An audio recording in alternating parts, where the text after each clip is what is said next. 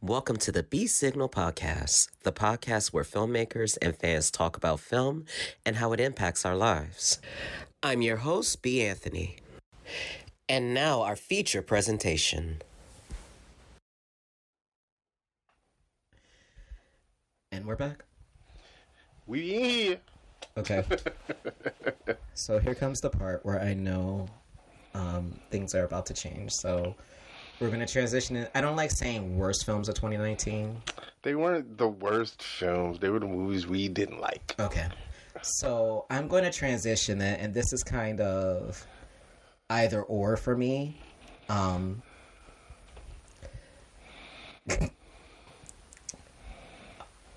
The Madea movie. Now, let me explain.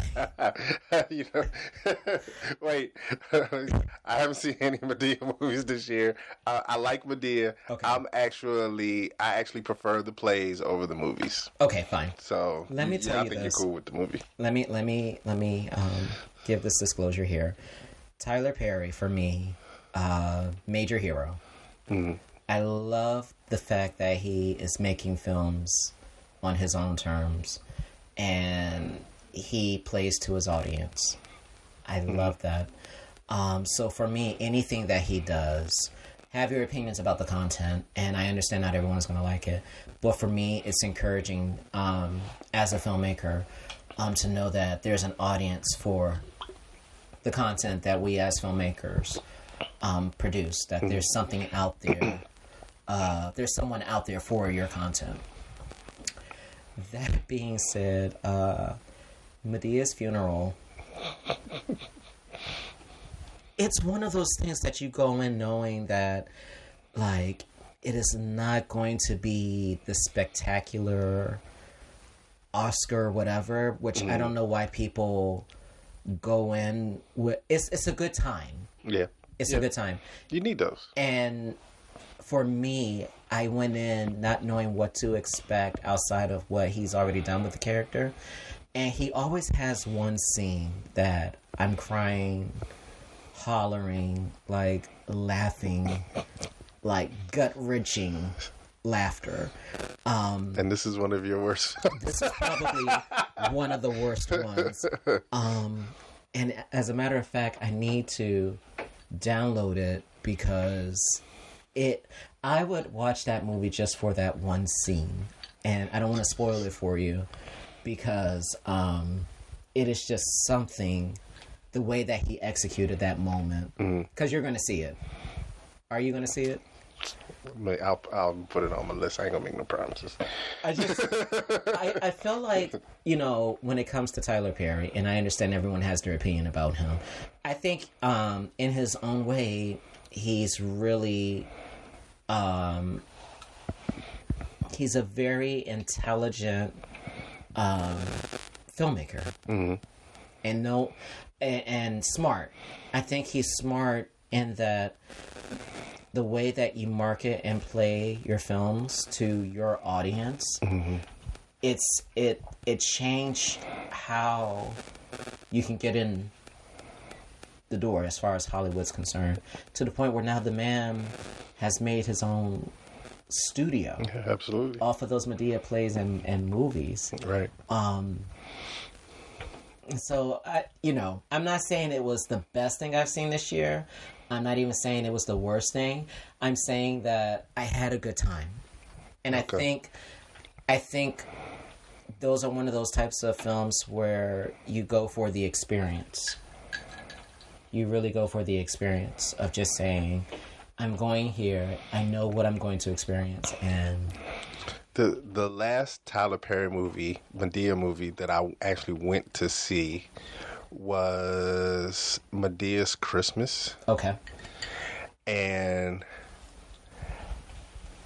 I was disappointed by the ending of the movie. And the ending ruined the entire movie for me, because up until the last scene of the movie, I enjoyed the movie. I thought it was funny. Okay. And then I just remember thinking the last scene was trash. Okay. The very last scene. I was like, that's how he's going to end that? And I was just like. But you don't go there for, like, a full thought out. I'm not looking for an M. Night Shyamalan. No, it's not that. I wasn't saying your name wrong. I wasn't thinking it's gonna be like this super deep, thought provoking movie. I know that's not what it is. That's not what Madea is for. Madea is just a good time laugh movie, but that doesn't mean it can't have a good solid ending. I thought the ending was bad. So the only. And it just kind of ruined everything for her. The only solid ending that I've ever gotten from Tyler was Why Did I Get Married? Mm. I feel like as a movie, that's probably on the positive spectrum of things that he's produced. But then, you know, I don't know if that's what he wants all the time. I think when you go to a Tyler Perry film, you're going for the experience that... You said you like the plays, and I like the plays too, but I think he's trying to capture whatever feeling you get at those plays into a film format, and that's not always easy. Yeah, I think that's one of the reasons why Cats is struggling right now, because that really was a product of its time. Mm-hmm. And you have to keep in mind, in the 80s, that was a very experimental time. Right. And so... When it comes to, I'm trying to be kind when I say this. Be mean. Be mean. I think when you're taking something from the stage to the screen, you really have to be intentional in saying we're going to do this, and then you have to put in the work to make sure that either it's going to translate so it communicates whatever it needs to communicate to a broad audience, or you're going to play to your key audience. And I think what Tyler has opted to do is just play to his audience, which has worked for him now for almost 20 plus years. Yeah. So whether or not you go see it, I don't think it's going to affect him either way, because you have people like me who's going to keep giving him money. There's plenty of people giving Tyler Perry money. But I'm sure he's not hurting from my view. I love to laugh. I love laughing. And I know I'm always going to get a laugh with something he does, especially with that franchise. Right. The original MCU, the Madea Cinematic Universe. Really? So... The Black MCU. Right, the Black MCU. So then... I didn't call my list the worst list or the bad list of films. I just said, meh. I called the movies I didn't like. Okay. Because, you know, for me, it wasn't so much. I have to dig into why I didn't like it. So I'm just going to jump out there and start with a film that you've mentioned. Uh-oh. The Intruder. Now... I supported this film because I love the producer and what he's trying to do, and that he did it independently, and he's sending the message that there's an audience that wants to see things like this. Mm-hmm. And that is true. There is an audience. If Dennis Quaid wasn't in that movie, I probably would have been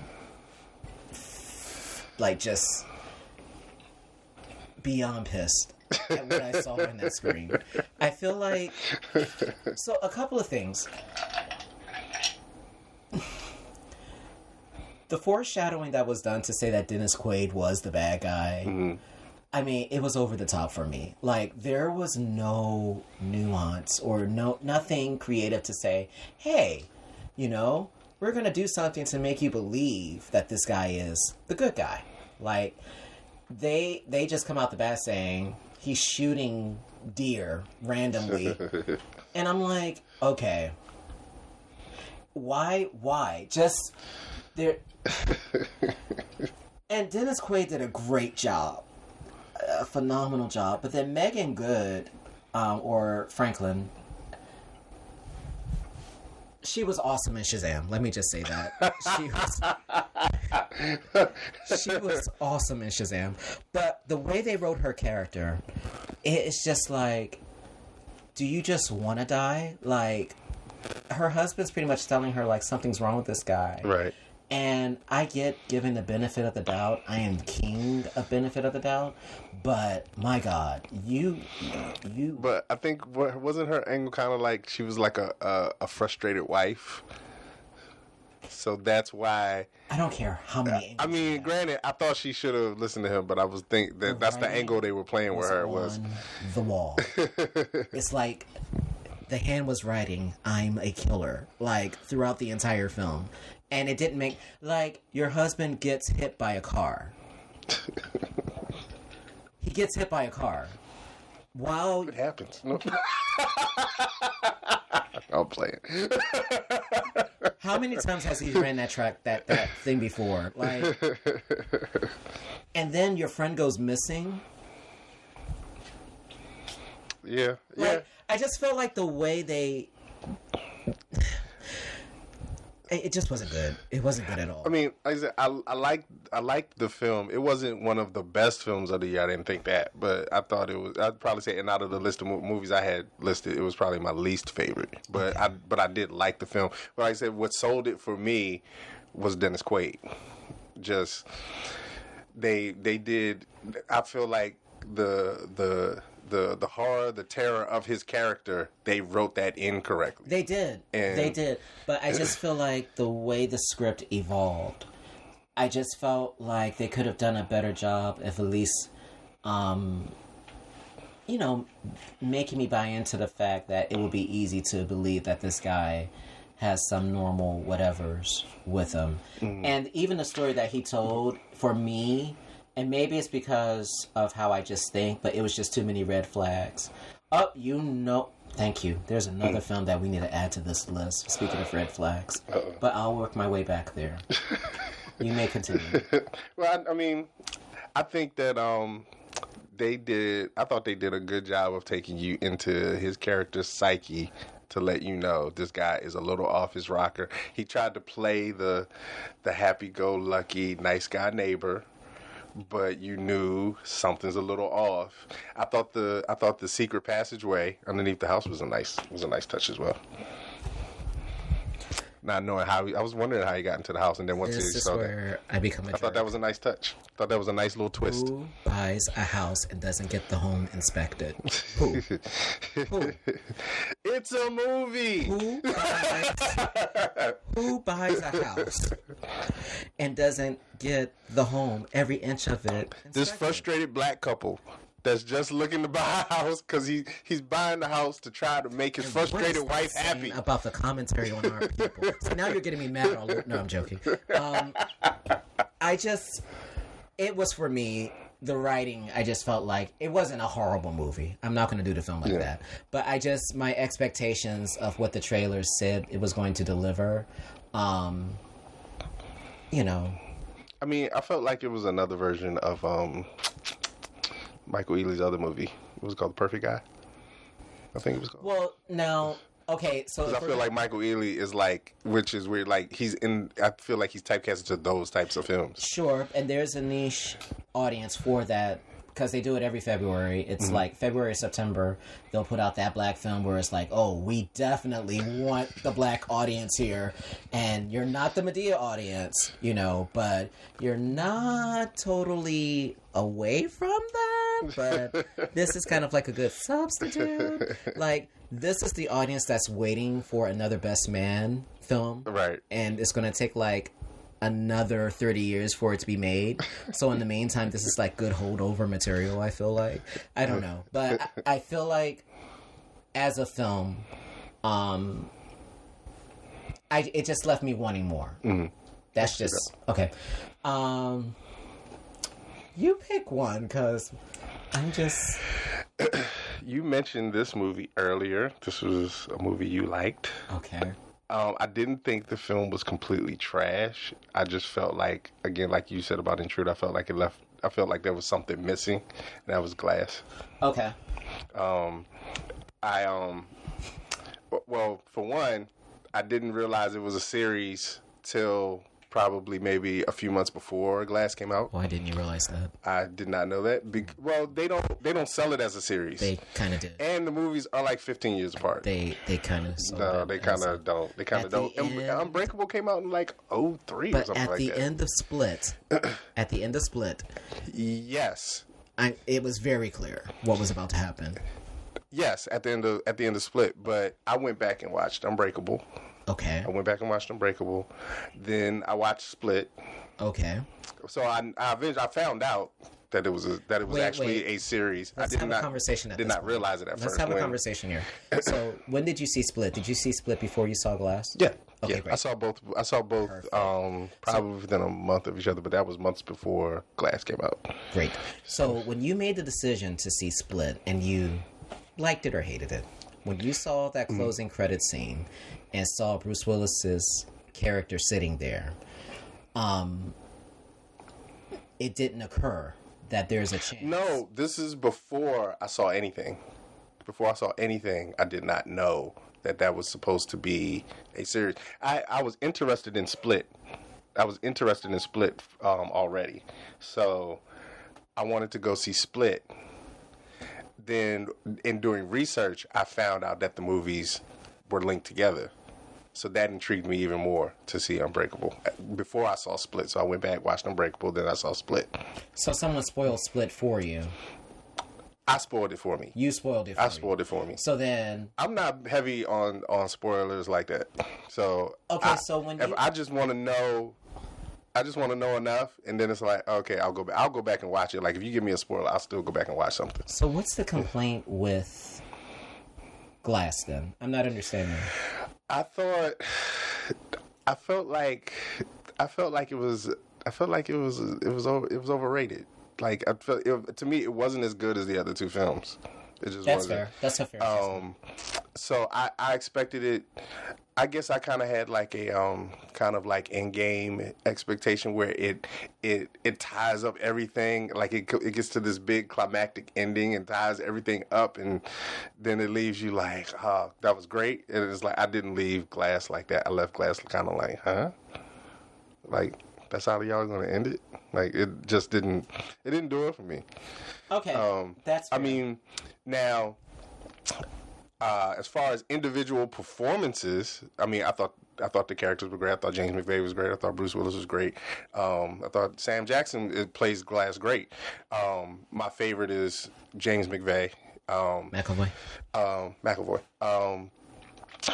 I thought he did an excellent job of playing those multiple characters. I feel like he should have gotten an Oscar for both films. To see him do it in one scene, go from character to character like that, I thought was amazing. And that automatically put him on my list of all-time favorite actors. Yeah. And but yeah, I thought his performance was great. Yeah, I mean, it just the film just didn't do it for me. Okay. All right. Well, speaking of culmination, let's talk about Avengers Endgame. Now, this is on your list of. This is on my list of meh. Now, I understand. I have praised Marvel. I've been very kind.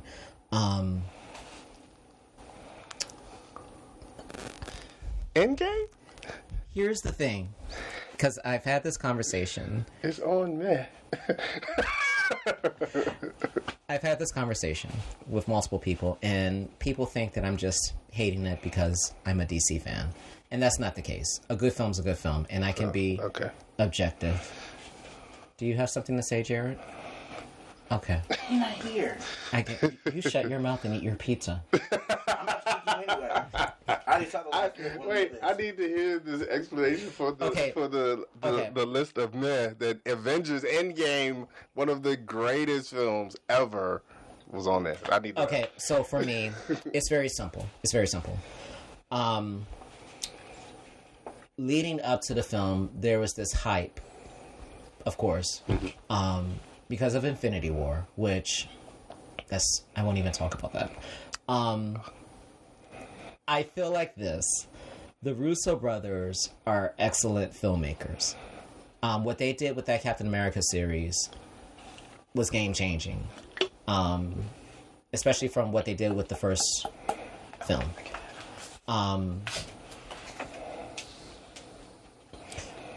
Script-wise, and the story is my biggest problem with Endgame, and I'm going to tell you why. Really? Yes.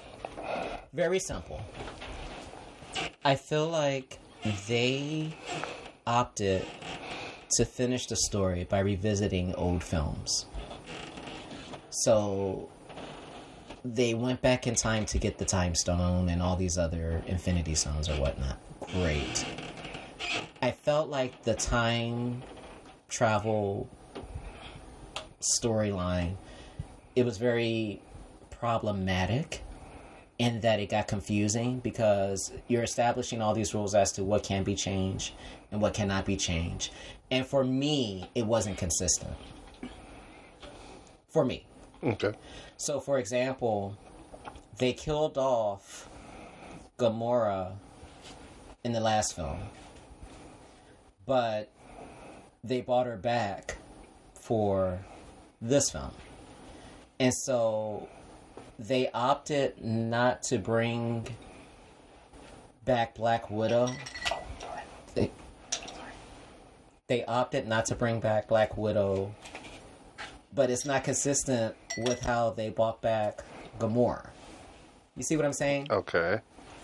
And maybe I'm overthinking it. Maybe it's one of those things where it's just like, it doesn't make sense. But that's me being kind of nitpicky. That's fine. I feel like you built up this whole thing of it's going to be something you've never seen before. You know, it's going to be a ride. And it was, but I just feel like the only exciting part was the battle scene. Everything prior to that, I was bored by. Really? I really was. I didn't have any investment with how they got to the battle scene. I just felt like it was this big build-up, and that's it. I've also felt like with all the characters that Marvel had to take on Thanos again, or to undo everything, there were other ways that they could have did it. And maybe that's what I'm upset about, the way they did it. What were they supposed... What else could they have done other than get the Infinity Stones? That was the only way to beat them. But if you're gonna use time travel, then why not just go back to when Thanos was a baby and kill Thanos that way? No, you have to undo the snap. But that was the whole point of them traveling back in time, or was to undo the snap. If you're gonna go back in time, then just go back into time where he's about to snap and cut his hand off then. Yeah, but then you have the problem of he has the stones if you do that. He already has them. Well, my thing is... So they went back to get the stones before they knew Thanos had them, so they could undo the snap. So why not go back to when the Eternals, or this group that they're about to introduce now into MCU, why not just take it back to there? Go back to some cosmic region if you're going to use time travel and, you know, try to get the stones that way and undo it. For me, if you're going to use time travel, I just don't feel like that was the best way to do it. Well, I figured maybe 2 films prior... that they were going to do time travel from I believe between Ant-Man and Deadpool 2. Deadpool's not in the MCU. I know, but that gave me a hint was from Deadpool and from Ant-Man, because Ant-Man is a part of the MCU. Because both of those films, and I got the idea from watching Deadpool. Then I went back and watched Ant-Man. And that's how I knew they were going to use time travel. Because Ant-Man had the quantum realm, which is basically what they did. They used his tech to time travel. All of that. So and I just feel like Ant-Man having the idea to time travel to fix everything when it created a bigger problem. Like, and for the life of me, when they went and that's going to tie into future stories too. And that's fine. When they went to go get the Soul Stone, why didn't anyone warn on Black Widow and Hawkeye that, hey, in order to get the Soul Stone, someone's going to have to die? See, I think you're looking at the time travel as in they're using the time travel to solve every single problem. I don't think that's not what they were using the time travel for. They were using the time travel to get keys to solve a particular problem, which is different.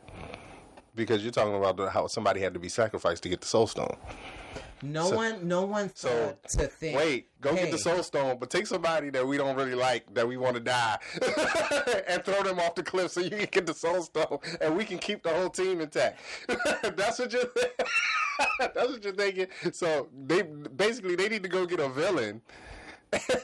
Send the villain to time travel with Black Widow or Hawkeye, and throw the villain off the cliff. That's not going to happen. But. That's not going to happen. But does it happen? And then that gives you another little paradox within the story, because now you have two friends who are fighting each other, not because they hate each other, they're fighting each other because they both want the same thing. We both want to find, so we want to get this Soul Stone to help solve the problem that we have with Thanos.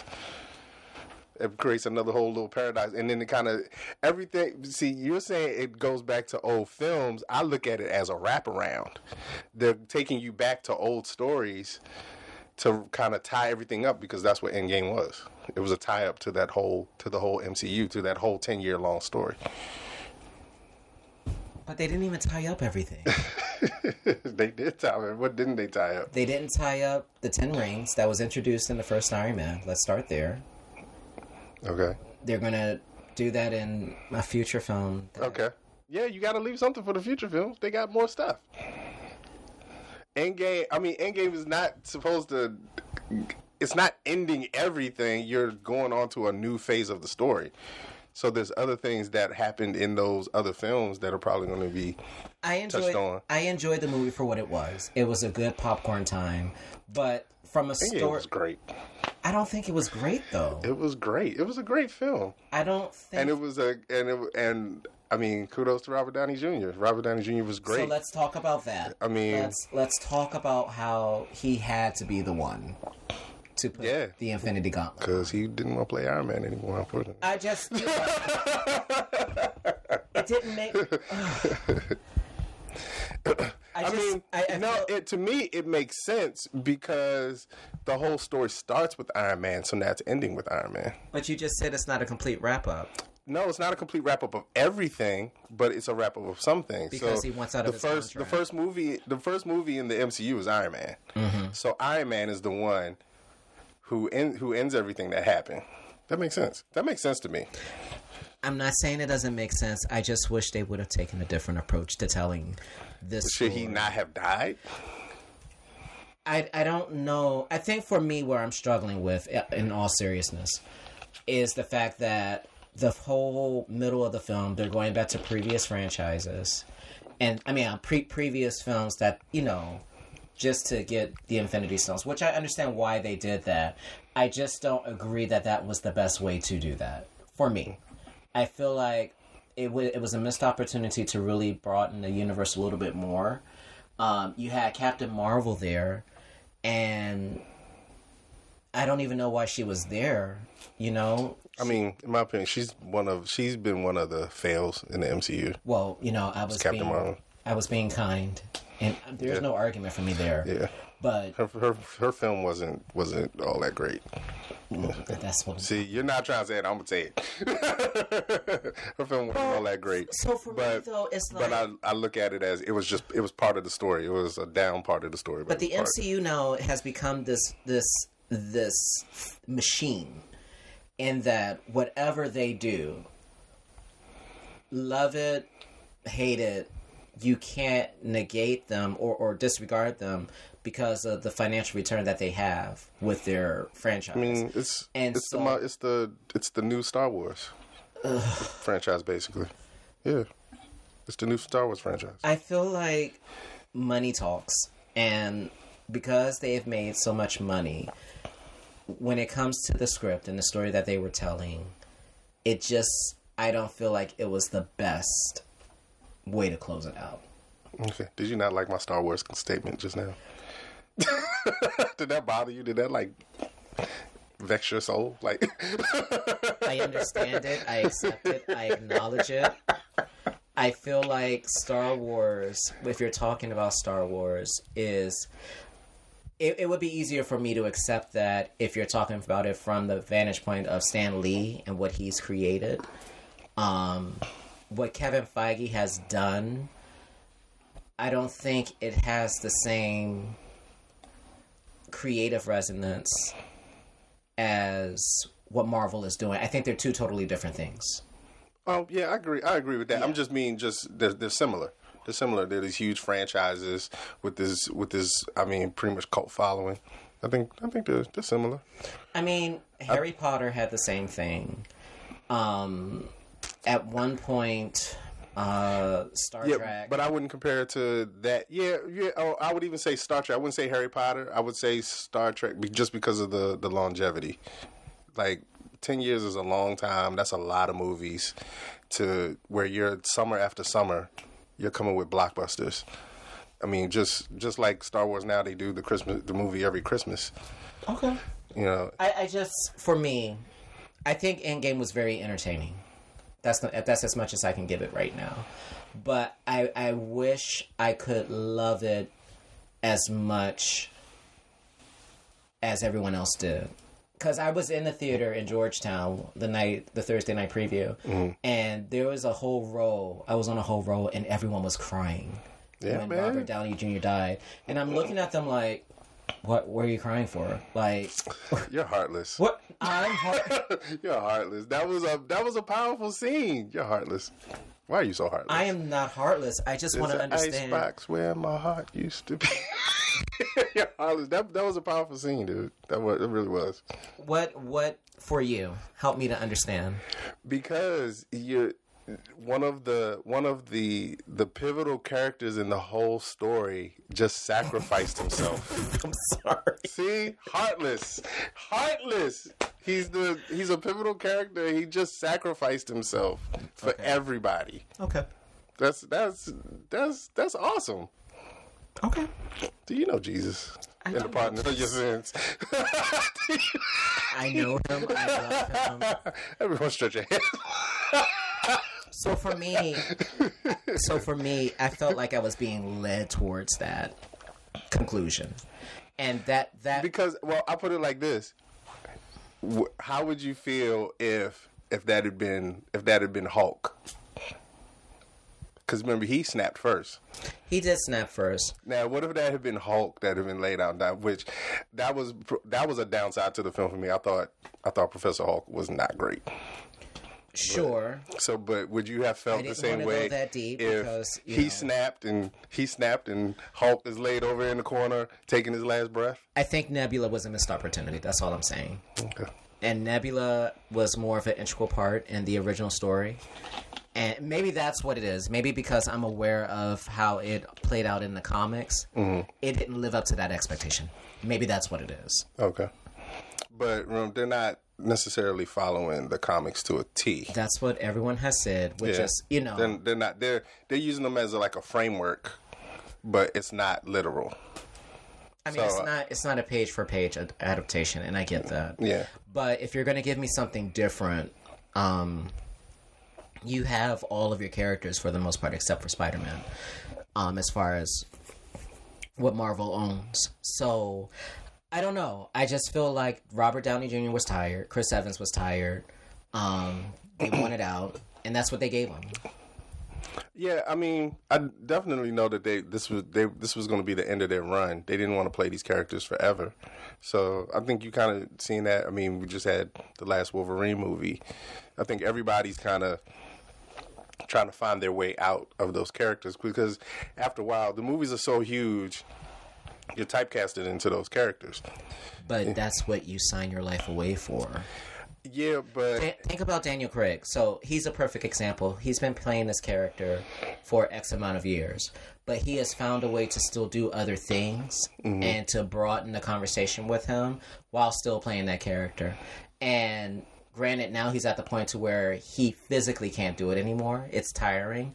And where he was when he first got the role is different now. So however they concluded with Daniel, I just have to accept that, and I'm not sure if it's going to be the ideal way to do it, but it is what it is.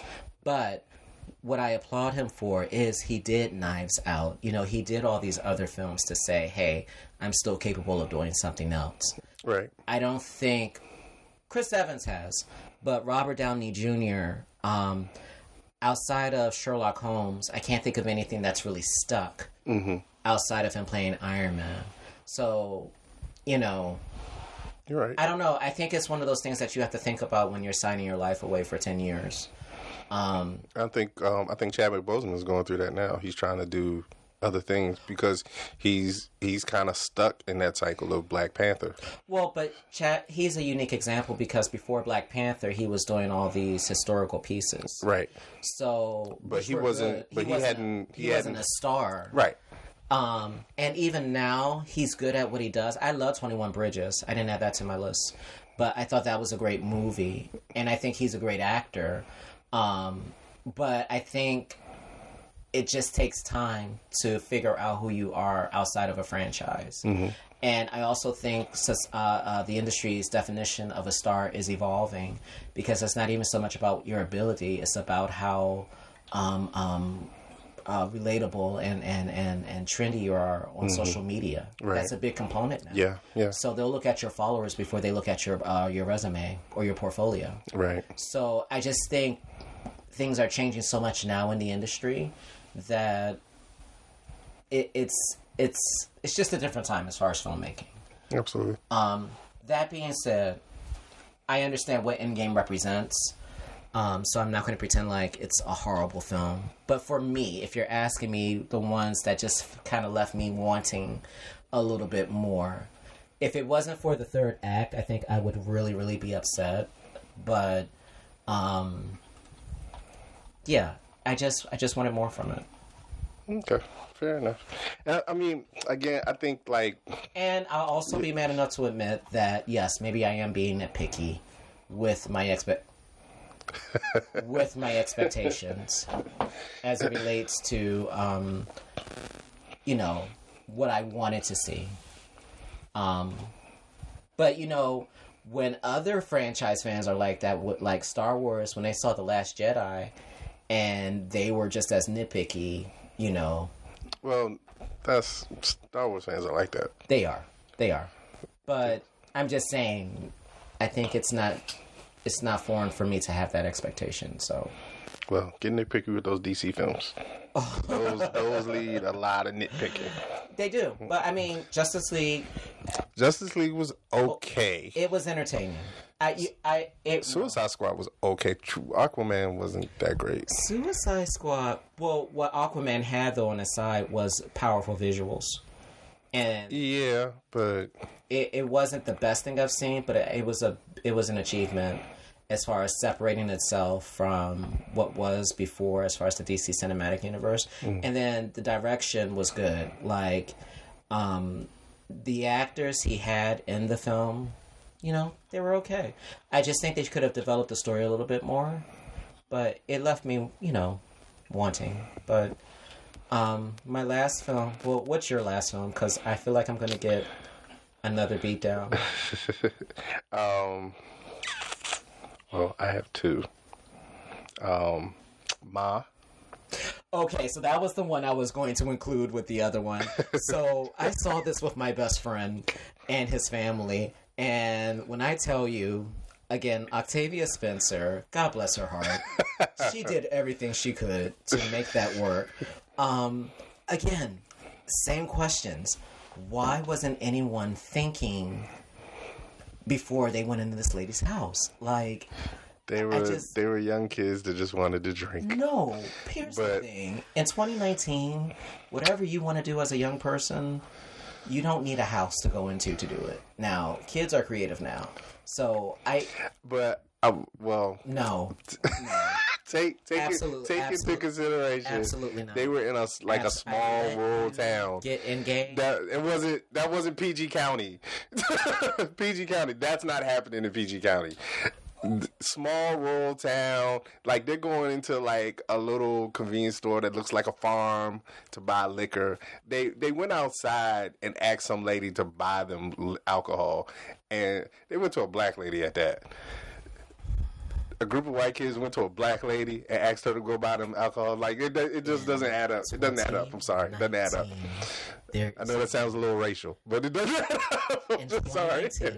In 2019, there is absolutely no excuse for any person to, well, let me not say that. I just think that there was a better way to really develop this story yet again.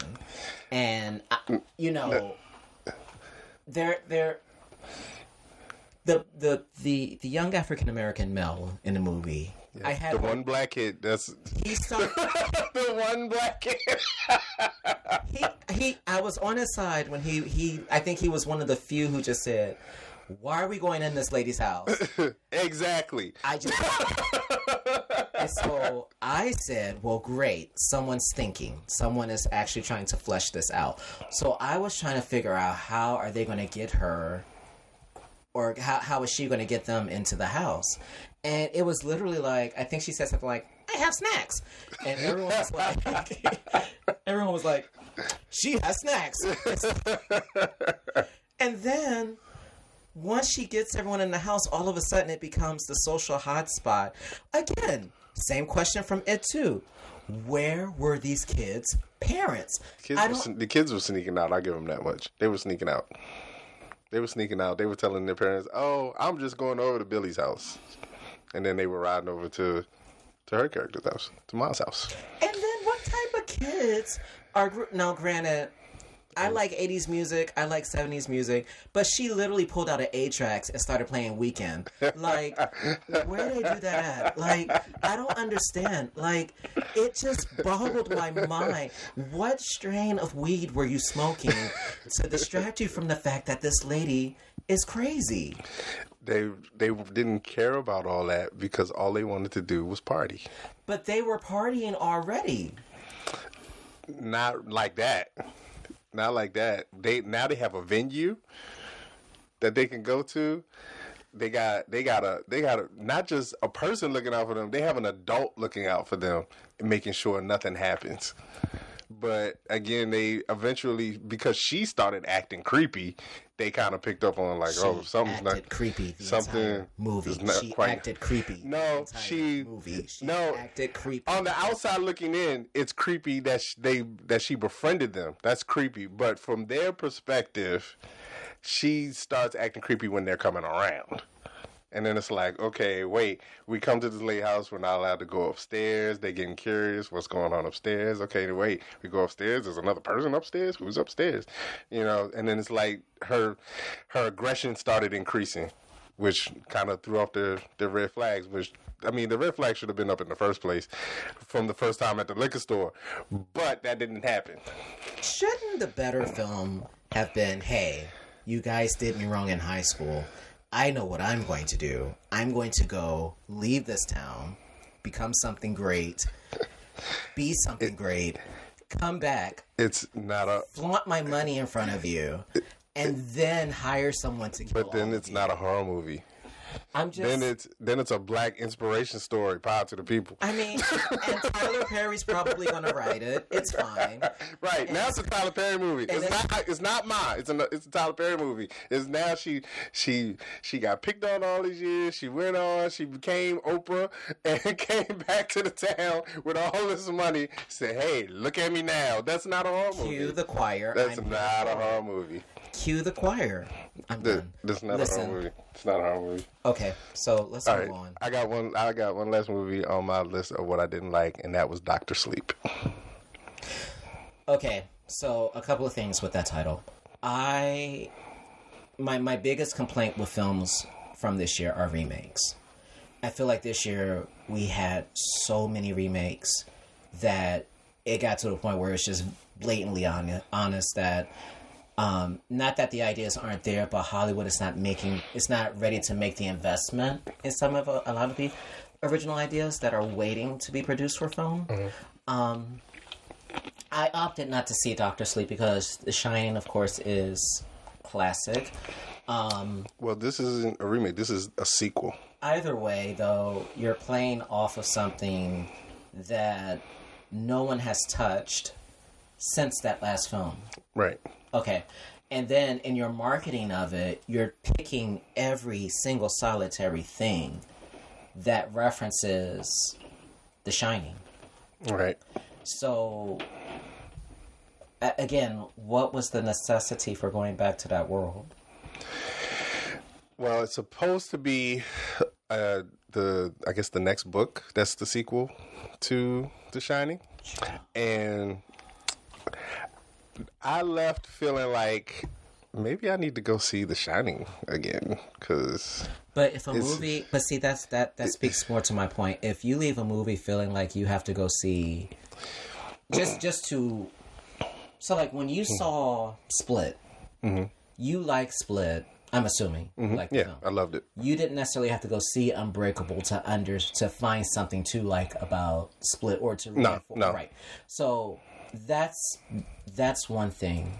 But if you're going to a film and you see something and it's referencing something that's already been done and you see it and you're like, well, maybe I have to go watch the original to understand it, you would just be better off re-releasing the original. Yeah, I felt like the movie was... I felt like it was a little confusing, and for it to be a horror movie, it was way below standard. Like, I remember looking at my friend going, okay, it's been like at least a good 45 minutes since I've seen like anything creepy, anything dead, anything murdered, slaughtered, anything. Right. And I was like, this isn't, and it's not scary. And even when it got to those points, it wasn't scary. Right.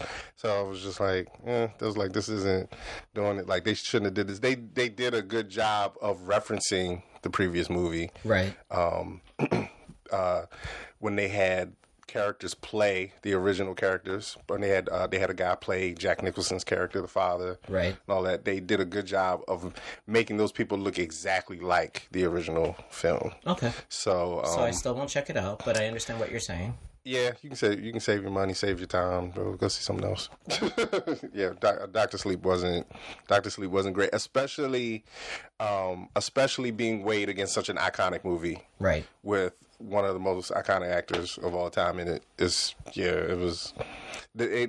It gives me cause to pause about Coming to America too. It's like, I feel like you have this great film, now you're doing a sequel to it. Why? I think the difference though is that with Coming to America too, you have all the key players back for the most part. Right. So and pretty much all I'm worried less about that than with Dr. Sleep. Sure. Yeah. So I am going to close it out with my last pick of meh. Yeah.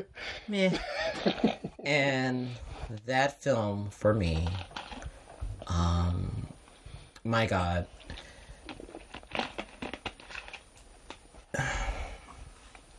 Queen and Slim. Now listen, I feel like... I haven't even seen it yet, and I'm like, what? What? Bruh. Okay. Beautifully shot. Song Collide is fire, by the way. Anyway, go ahead. Beautifully shot. Beautifully acted. All the ingredients were there for something great. I don't want to spoil it for you. I don't like this butt that you're about to get. I don't want to spoil it for you because you haven't seen it. I will say this. The way they set the film up... The way you're talking, I'm about to leave here and go see it, like, now. Let me just say this. I'm not going to spoil anything for you. The way they set the film up, they gave you so many different roads that you could have taken, that the film could have taken you on.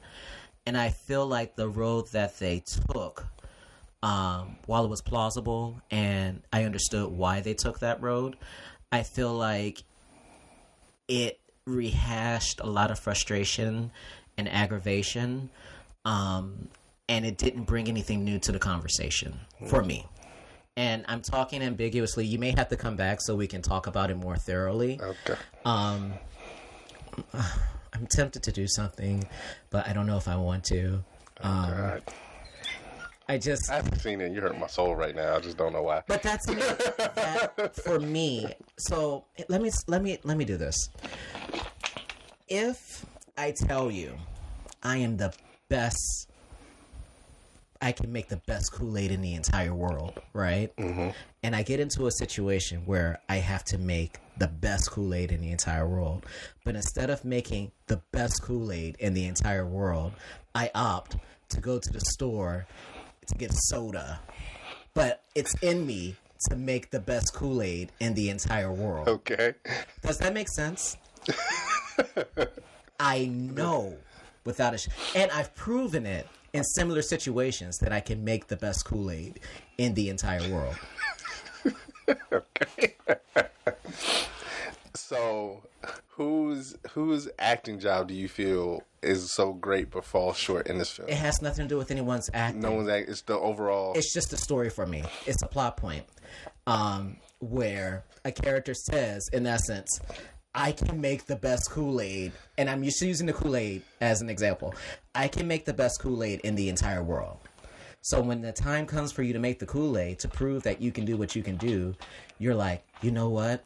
We're going to drive all the way to Florida and buy soda, and that's going to fix all of our problems, instead of me just making Kool-Aid where we are right now.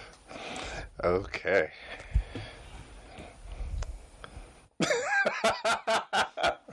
I don't have too much yet because I haven't seen the movie yet. I feel like, and you have to come back so we can talk about it because I really don't want to spoil it for you. I have to go see Queen and Slim. But just for me, that's like on my radar to see next anyway. I feel like the hype that was behind it, it didn't really add anything to the story or to the narrative, especially if you're playing off of something that's so serious. It just rehashed why everyone's angry for me. Mm-hmm. And it didn't really offer anything in the way of solutions or a different vantage point. I left feeling like I just watched the news. Okay. That's just me. And I'm probably part of the minority, but writing-wise... I feel like that. I feel like you might be. Writing-wise, it just left me wanting for more. It really did.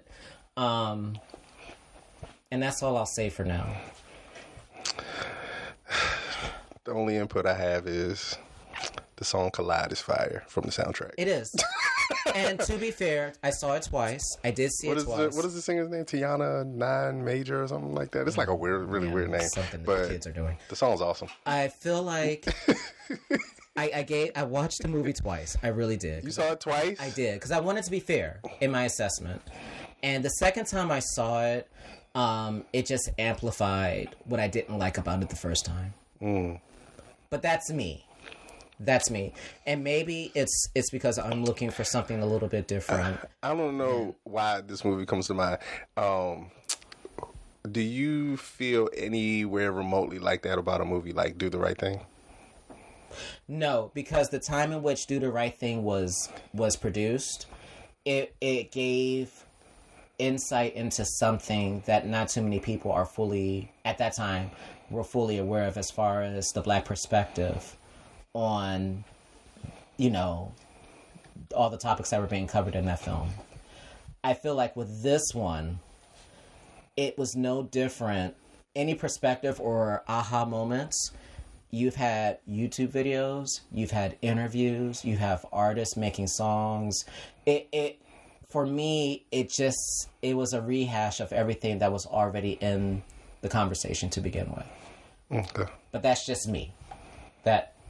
Okay, I mean, just from seeing the trailers and maybe seeing a few interviews here and there about it, I felt like it was a piece for the time, that it was sharing what's going on right now.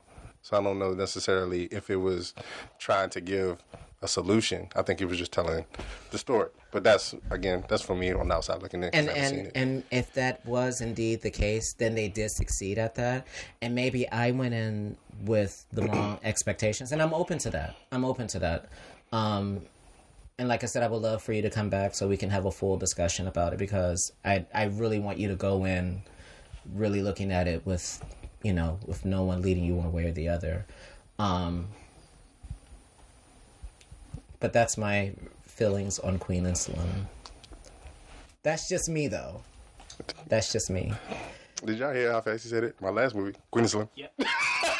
Like nobody's gonna Queen and Slim. Queen and Slim. Wow. But now, again, I'm glad that our stories are being told. But I think that's the other thing. Is that the only story?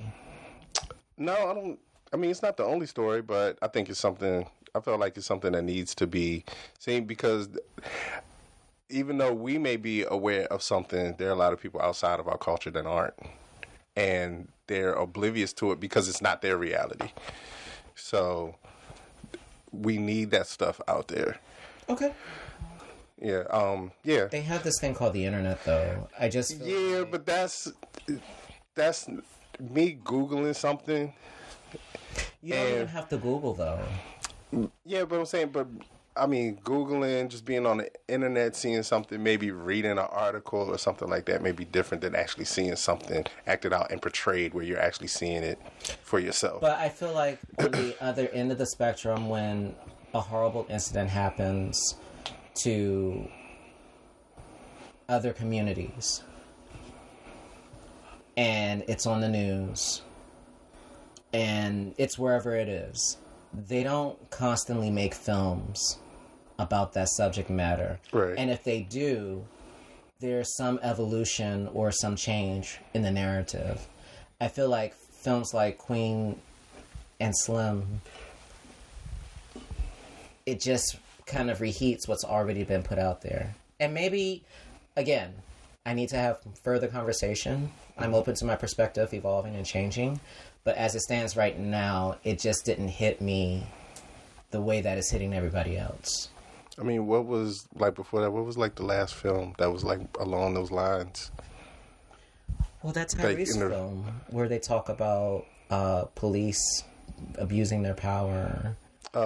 Black and Blue? Black and Blue. And what's the difference? Not quite the same. Because, I mean, because the main character, she's a cop. Okay. So I'm saying, like, Queen and Slim is like, these people aren't cops. These are just regular, everyday people that they have running with the police. So I'm saying, like, something from... of police corruption, I guess is where I'm going. Okay. And... I mean, no, I guess I'm speaking of, like, brutality against black people, different forms of oppression against black people. Like, what was the last, like, film, like, that was, like, a modern film? Like, not, like, something like Harriet where it's a timepiece or whatever, or it's telling a historical story, but, like, a movie about something that's currently happening with us. I don't think there's a lot of that out there that tells that story. So I think we see it, so then a movie comes out, and we feel like it's always out there. It's always out there because it's always happening. And now we're given an artistic... Do you hear something? An artistic view of that. No? Okay, sorry. I'm sorry, okay? Yeah, I feel like this is... I feel like that's what... that was one of my takeaways from Us. Was when they took the daughter to the psychiatrist. Yeah. And they said... You know, how do we get her to talk? What can we do to try to make her better? And she suggested arts, dance, sing, write, you know, do things to express yourself in order to kind of get her out of that rut. And I think that's what we should use music and film for, is to tell those stories. But isn't that Spike Lee's, like, I think that's the whole Spike Lee type of filmmaking. You know what I mean? That's what John Singleton. And see, because you've had those films like Higher Learning. But because Spike Lee is so known for stuff like that, the other stuff he does that's not like that at all doesn't get a whole lot of acclaim. You don't hear about it as much because he's been known for those types of movies. But he, you know, I've been finding out, it's like, oh, Spike Lee made this. Like, I've seen some documentaries that Spike Lee's made that have been really good. But that's my point. He's been making films for over 30 years, almost 40 years now. And he's not the only filmmaker, but, like, the conversation has always been there for whomever to take part in it. And so... Right, and Spike Lee movies don't blow up at the box office like that. No, they don't, but... They're not doing Avengers numbers. Nowhere near that. Well, I mean, but that's kind of like comparing apples and oranges. Yeah, but what I'm saying is, like, they don't get that same push. Black they don't film, get that same push. The only black film that has done and Avengers, definitely not, like numbers close to the Avengers numbers, is Black Panther, and even there was some of that commentary, you know, subtly pushed there, but it took it being like camouflaged under the whole Marvel banner. Right. Well, to me, the difference with Black Panther is Black Panther gave us something that showed black people in a dignified manner. But then at the same time, Black Panther's not a black film. It's not done by us. This is a film done by somebody else outside of our culture, but it's promoting our culture. Well, so if you're talking about as far as the production and who's producing it, yeah. Yeah. But the director he wrote the film. And so Feige, if you look at it as far as in the context of the MCU, there's not too much there that had to be included because it was part of the MCU. Right. And so the way the film was structured, I felt like it was a creative way to show some of the conversations that are explored within the family for the most part. Yeah. But I didn't see Disney being like, well, this is the film you have to make. You know what I mean? Right. And so while it was produced by a, Disney, it was still, as far as the story itself, told by a black man. So, again, if you're trying to make the argument that it didn't do Avengers numbers, that... Well, I'm saying, but even still with that, though, that's really Marvel's story. And like he's sharing some of our struggles within that, but it's also, just a fictional superhero character. Like, that's not, like, we don't really have Black Panther walking up and down the streets, is what I'm saying. Like, no, and we don't have like a movie within our context that's put out that's like, oh, number one in the box office this week was Queen and Slim. Like, we don't really see stuff like that that often. But we have in the past. I think that, you have to applaud, of course, Eddie Murphy, even though that was comedic. You have The Best Man. I know I made a joke about that earlier, but that was something that put us in a different light. I know we hate it, but Tyler Perry. Yeah. We've been number one. But in order to really get the return or the profit that we're looking for, so it can be in that Avengers conversation, it's going to take something else to really get butts in seats, I guess. Look at Denzel Washington and all that he's accomplished. Mm-hmm. Again, he got the Oscar for being a corrupt cop, abusing his power, So I think for me, what I'm trying to express is that I just wanted something just to push the conversation forward instead of a rehashing. Yeah, I feel that. That's all. All right. Well, that's all the time we have. Thank you so much for stopping by. Thanks for having me. Hopefully you will come back and we can... have more conversations about films and anything that you're doing. You're always welcome to come and use this platform for whatever you deem necessary outside of making fun of me for not wanting to see it too. I missed you.